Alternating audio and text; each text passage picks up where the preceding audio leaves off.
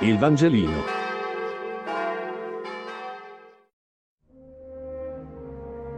Mercoledì 20 ottobre. Marco 6, 7, 13.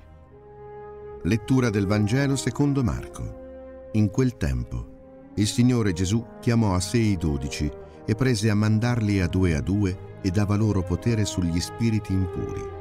E ordinò loro di non prendere per il viaggio nient'altro che un bastone, né pane, né sacca, né denaro nella cintura, ma di calzare sandali e di non portare due tuniche.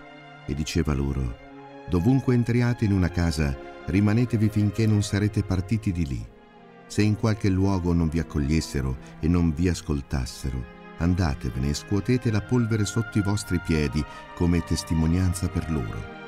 Ed essi, partiti, proclamarono che la gente si convertisse, scacciavano molti demoni, ungevano con olio molti infermi e li guarivano.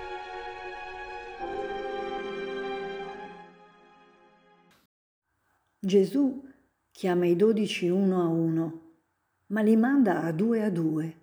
Perché? Mi pare che Gesù scelga questo metodo per un motivo intrinseco alla relazione stabilita con i dodici e, attraverso di loro, con tutti quelli che si lasceranno attrarre da Lui. A due a due, conforme alla natura dell'esperienza in cui li coinvolge, la condivisione della sua stessa vita con il Padre che lo ha mandato per farsi conoscere. Anche lui manda i suoi, a due a due, perché possano sostenersi in ogni circostanza del viaggio, ricordandosi a vicenda di lui, crescere nell'affezione a lui, portando nello sguardo dell'uno sull'altro e su quelli che incontreranno il riflesso del suo sguardo, lo sguardo di Cristo figlio di Dio, l'atteso. Non abbiamo aspettato in vano. Dio si è curvato su di noi.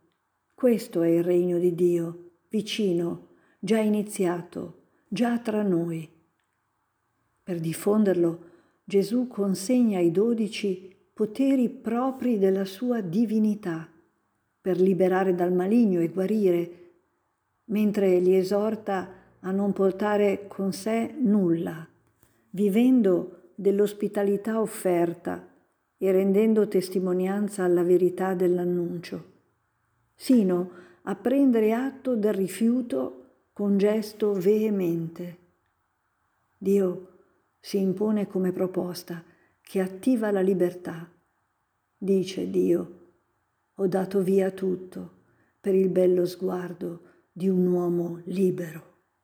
Che tumulto di emozioni e di interrogativi suscita trovarsi dentro il dramma della verità e della libertà, nell'incontro con Gesù e con i suoi testimoni, perché davvero, come intensamente suggerisce Sigrid Undset, Dio poteva obbligare gli uomini a seguire la via che aveva tracciato per loro, a obbedire come fanno le stelle, ma egli si è fatto uomo e ha deposto la sua onnipotenza sull'uscio del mondo degli uomini.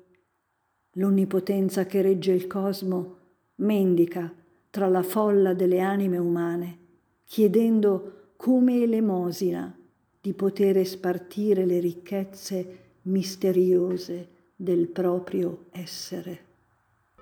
Il Vangelino. Buona giornata.